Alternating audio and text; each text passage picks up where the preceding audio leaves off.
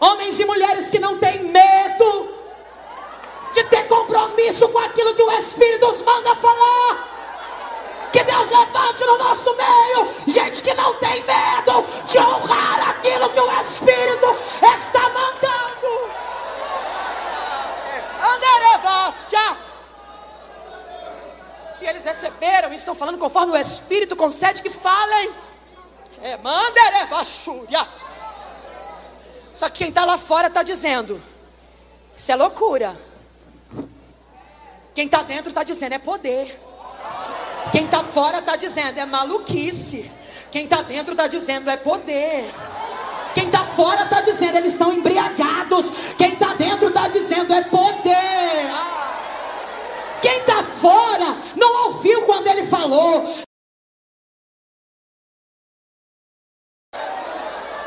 Eita! De um tempo onde o maior desejo de um jovem era falar em línguas. Ninguém se preocupava qual era o melhor aparelho da época. Eu vim aqui perguntar para você alguma vez na tua vida, tu já dobrou o joelho e nem conseguiu dormir porque Deus invadiu aquele quarto? Eu vim perguntar para você se já teve alguma vez na tua vida que você abriu a Bíblia e não conseguiu parar de chorar porque Deus começou a falar por trás das letras com você. Eu me perguntar se chegou alguma vez na tua vida que você entrou num quarto com um caderno e o Espírito te revelando canções e canções. Se você ainda não provou isso, você não tem noção do que você está perdendo. Isso é para a igreja. Isso é para a igreja. Meu Deus. Eles estão juntos, fazendo o que? Cultivando. Porque vai acabar o chamepe. Chamepe acaba o que? Amanhã? Terça-feira acaba, mas quem é você na quarta? Terça-feira acaba, quem é você semana que vem? Meu Deus. Quem é você quando esse culto encerrar? O que o Espírito está dizendo a você, o que eu liberei aqui hoje. Eu quero que vá contigo para a tua casa. Quero derramar uma cachoeira tão grande de poder na tua vida. Quando você dobrar o joelho do lado da tua cama, você vai perder noção do tempo. Você não vai nem, nem, mais saber que horas são. Você vai começar uma hora orando. Quando você vê, passou quatro, cinco, seis horas. Tua mãe vai bater na porta, vai dizer, sai daí. E você vai dizer, não consigo. O poder de Deus entrou no meu quarto. Deus está me visitando.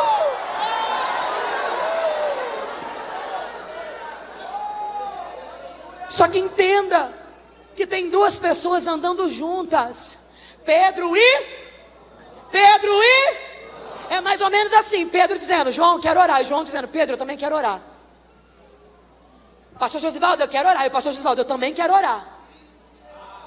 Porque não adianta eu receber o que o Espírito tem e depois eu dizer, eu quero orar, e coloca alguém que diz, mas eu não gosto de orar. Quando acabar isso aqui, eu preciso colar com alguém que entende o propósito que Deus tem para a minha vida. Deixa eu te dizer uma coisa: Deus não faz acepção de pessoas para a salvação, mas a pessoa com quem você se associa diz muito sobre o lugar onde você vai chegar. Como assim, Gabriela? A Bíblia diz: anda com sábio e serás, anda com tolo e serás. Quer ser mulher de Deus? Anda com uma mulher de Deus. Quer ser um homem de Deus? Cola com um homem de Deus. Quer ser um jovem cheio? Larga essas amizades que não prestam e cola com alguém que gosta do poder de Deus. Quer ser alguém diferente? Cola com alguém diferente. Andarão dois juntos se não tiverem como um acordo. Solta todo mundo que te atrapalha e cola com quem quer o que Deus tem para tua vida. A partir de hoje eu vou andar com gente cheia, gente que entende o que Deus quer fazer comigo, gente que entende o chamado dele na minha vida. Pedro e João. Quero orar. Ah, mas eu gosto de pecar. Então sai fora, que você não é amizade para mim, não. Quero jejuar, mas eu estou afim de lanchar. Então pode sozinho, meu querido, que eu vou seguir o propósito que Deus tem comigo. Vamos para o culto de oração. Ah, tem um passeio legal, pode ir sozinho. Eu vou atrás de quem quer entender o que Deus tem para minha vida. Eu aprendi uma coisa, eu vou dizer, eu nem falaria isso, mas o Espírito me manda dizer. O diabo sabe como destruir o plano de Deus na vida de alguém. Como, Gabriela? Ele só precisa colocar uma pessoa errada no teu caminho. Não precisa de mais nada, pastor. A pessoa vem, hum, oi. E aí você não está entendendo? Porque ele não vem com cara de diabo. Ele vem dizendo, eu sou amigo. Lembra de Sansão? Eu te amo, Sansão. Te amo para sempre. Conta para mim qual é o segredo dessa força. Oh, meu Deus. Conta para mim qual é o segredo dessa força. Sansão está dizendo: não posso, não posso, mas está perto da pessoa errada. Até que um dia ele não suporta e ele diz: é o meu cabelo. Ela corta o cabelo dele e diz: aí vem os filisteus. E ele levanta dizendo: agora eu vou acabar com tudo. Só que o texto diz: e mal sabia ele que o espírito havia se retirado dele. Ele ainda era o Sansão? Era. Só que a diferença é que ele era o Sansão sem o espírito. Você precisa entender que quando acabar isso aqui, o diabo vai tentar semear no teu caminho alguma coisa para desmistificar, para desconstruir tudo que o espírito construiu aqui. Mas pela palavra do esclarecimento hoje, o Senhor vai te munir de armas. E uma delas é que Ele vai abrir tua visão. Você vai ter discernimento para entender quem tem que ficar e quem Você vai ter discernimento para entender quem pode chegar e quem não pode chegar. Você vai ter discernimento para entender quem é e quem não é. Deus está dizendo: não deixe ninguém atrapalhar o que eu tenho contigo.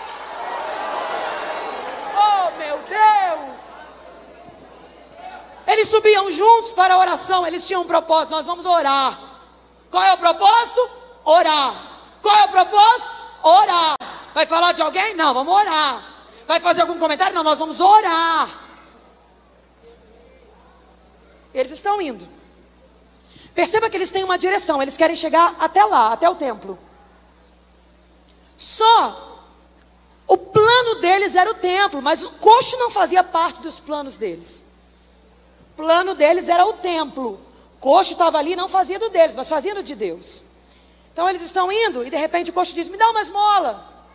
Não estava no plano deles, mas estava no plano de Deus. Gente cheia do Espírito não tem medo quando Deus muda o plano. Gente cheia do Espírito não se desespera quando percebe que Deus traçou um caminho diferente do dele. Gente cheia do Espírito não bate o pé e fala: Ah, não, Deus, não fazia parte do meu plano, eu vou seguir plano. Não! Gente cheia do Espírito abandona o que planejou e diz: É isso aqui que o Senhor quer? É isso aqui que eu vou fazer. Mas como é que fala disso para uma geração tão rebelde? Como é que fala disso para um povo que quer colocar Deus na parede, dizer o que Deus tem que fazer e o que não fazer? Como é que fala disso para um povo que Deus está cada vez mais distante dos nossos cultos? E o altar ao ego humano foi erguido. Como? Como dizer que quem planeja é Ele, se o meu ego é o centro do altar?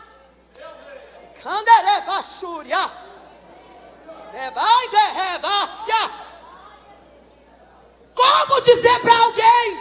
Esquece o que você planejou e deixa Deus conduzir. Como é que canta tu és fiel quando o plano não é o nosso plano? Só entendendo que Ele é Deus. E uma frase que você disse aqui que eu vou encaixar nisso: que Ele tem as melhores decisões. Mas não faz parte do que eu tinha planejado. Abandona teu plano. Tu não tem noção de nada.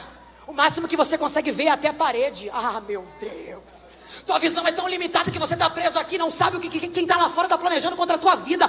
Você é tão limitado que se tiver alguém lá fora planejando te matar, você não consegue saber. Dá para você entender que tem horas que Deus muda o plano e é para preservar a tua vida.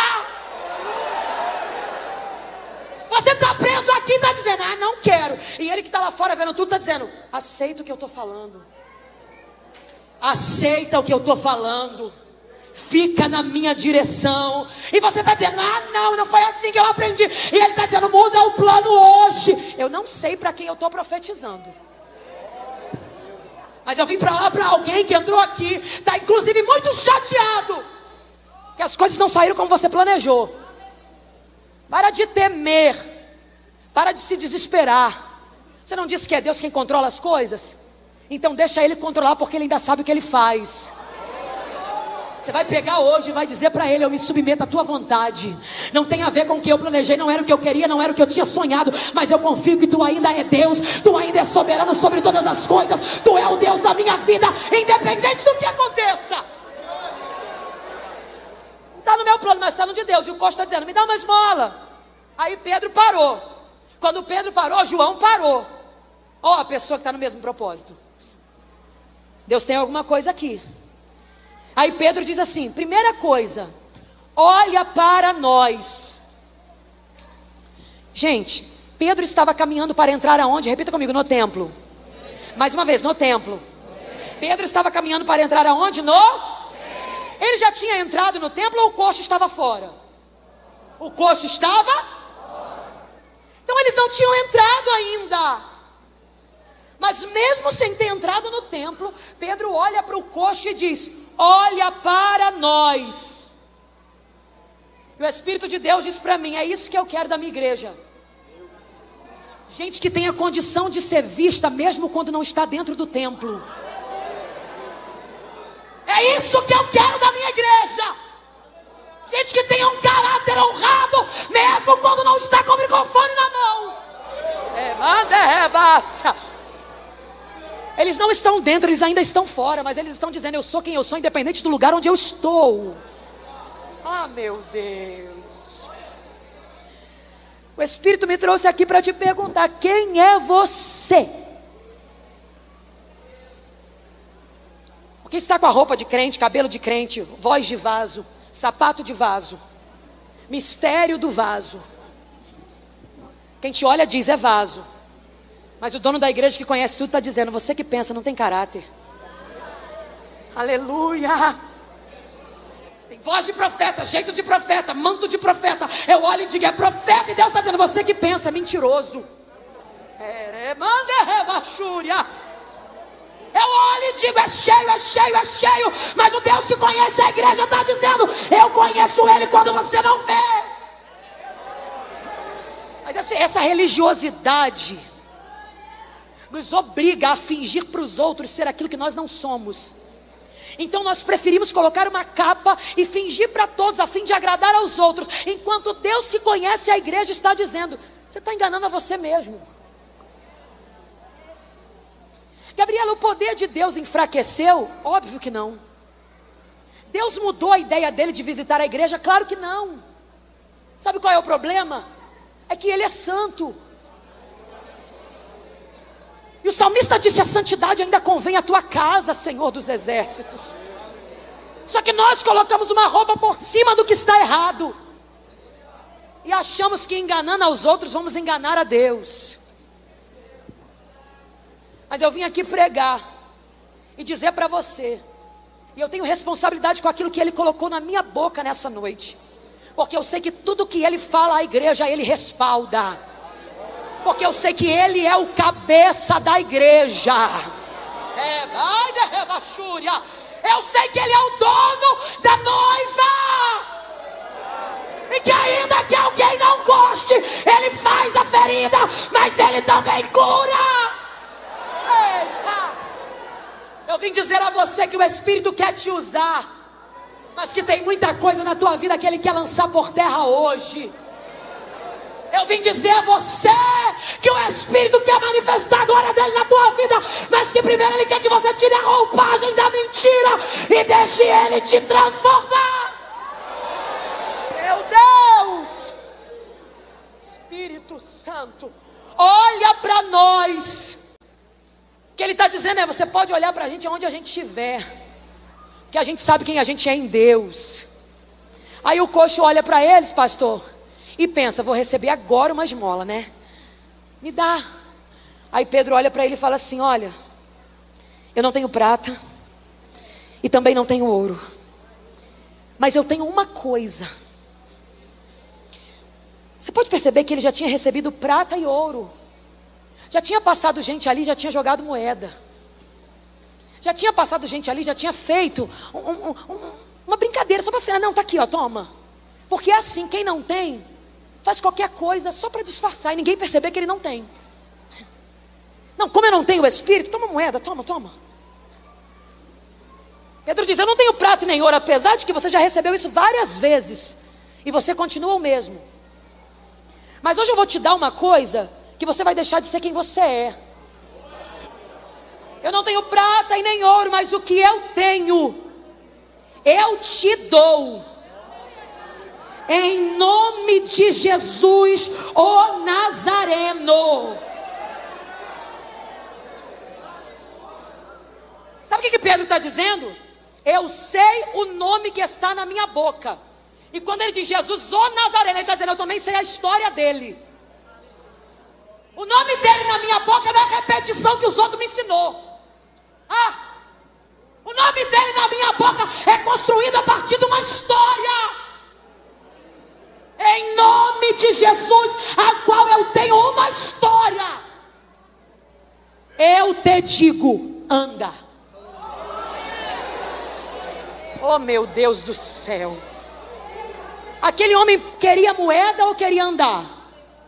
Ele estava pedindo o quê? Moeda para andar? Ele estava pedindo moeda. Mas ele precisava de moeda ou precisava de andar? Ele precisava andar. Quanto tempo mais? Você entenda uma coisa. A única pessoa que tem o que os outros não têm, prata e ouro, o mundo está cheio. Mas só quem tem o levanta e anda é a igreja prata e ouro, quem está lá fora também tem. Mas a igreja tem o que quem está lá fora não tem. A igreja recebeu o que quem está lá fora não recebeu. Eu falei isso em Goiânia na sexta-feira eu vou repetir aqui. O Espírito de Deus me disse quando eu cheguei em Brasília, o Senhor me disse, Gabriela, minha igreja está andando espiritualmente a pé e de bicicleta na chuva. Nada contra quem anda de bicicleta, eu estou falando espiritualmente. Andando a pé de bicicleta na chuva. Quando eu já coloquei uma BMW na garagem deles. Imagina você como um pai, ou você sendo um filho. Seu pai te dá uma BMW, coloca na garagem, a chave está aqui, ó. E você todo dia sai na chuva a pé ou de bicicleta. Só porque tem preguiça de aprender a usar o que o pai te deu. volta e chora. Eu estou resfriado, peguei uma gripe, porque eu estou andando a pé, porque eu estou andando de bicicleta, e o pai está dizendo: Mas o que eu te dei está na garagem. Será que você entende que tudo que você precisa já está com você? Efésios capítulo de número 1, o apóstolo está dizendo assim: ó, eu oro a Deus para que Ele ilumine a mente de vocês, para que vocês entendam qual é o poder que habita na igreja. Qual o poder? Sabe quando Jesus estava lá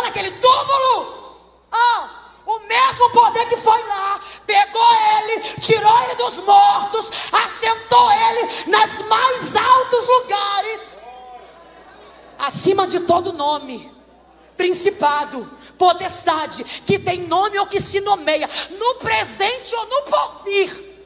Olha isso. O mesmo poder que pegou Jesus, botou ele acima de todo domínio, todo, todo. O que tem nome ou o que se nomeia, agora ou que ainda vai existir. Esse poder. Ah, meu Deus do céu. Senhor, abre a mente do teu povo. Abre a mente da tua igreja. Ah, Espírito. O que Paulo está dizendo é esse poder. É o poder que está sobre a igreja. Porque ele pegou Cristo, colocou ele como cabeça, nos colocou como seu corpo e deu Jesus a nós, que opera tudo em todos. Ah. Gente, não é possível. Eu fico de cara quando eu vejo algum crente. O diabo está acabando com a minha vida. Porque você não sabe o poder que tem na tua vida. Ah, Gabriela, mas isso parece que é coisa antiga. Não, isso é para a igreja. É difícil, pastor. Porque alguém vai dizer, mas nós não vemos mais isso, nós não vemos porque a nossa perspectiva é outra. Só que eu vim aqui dizer, quer ouçam, quer deixem de ouvir. O poder que está sobre a igreja não é um poder comum. Que tem na igreja não é algo simples.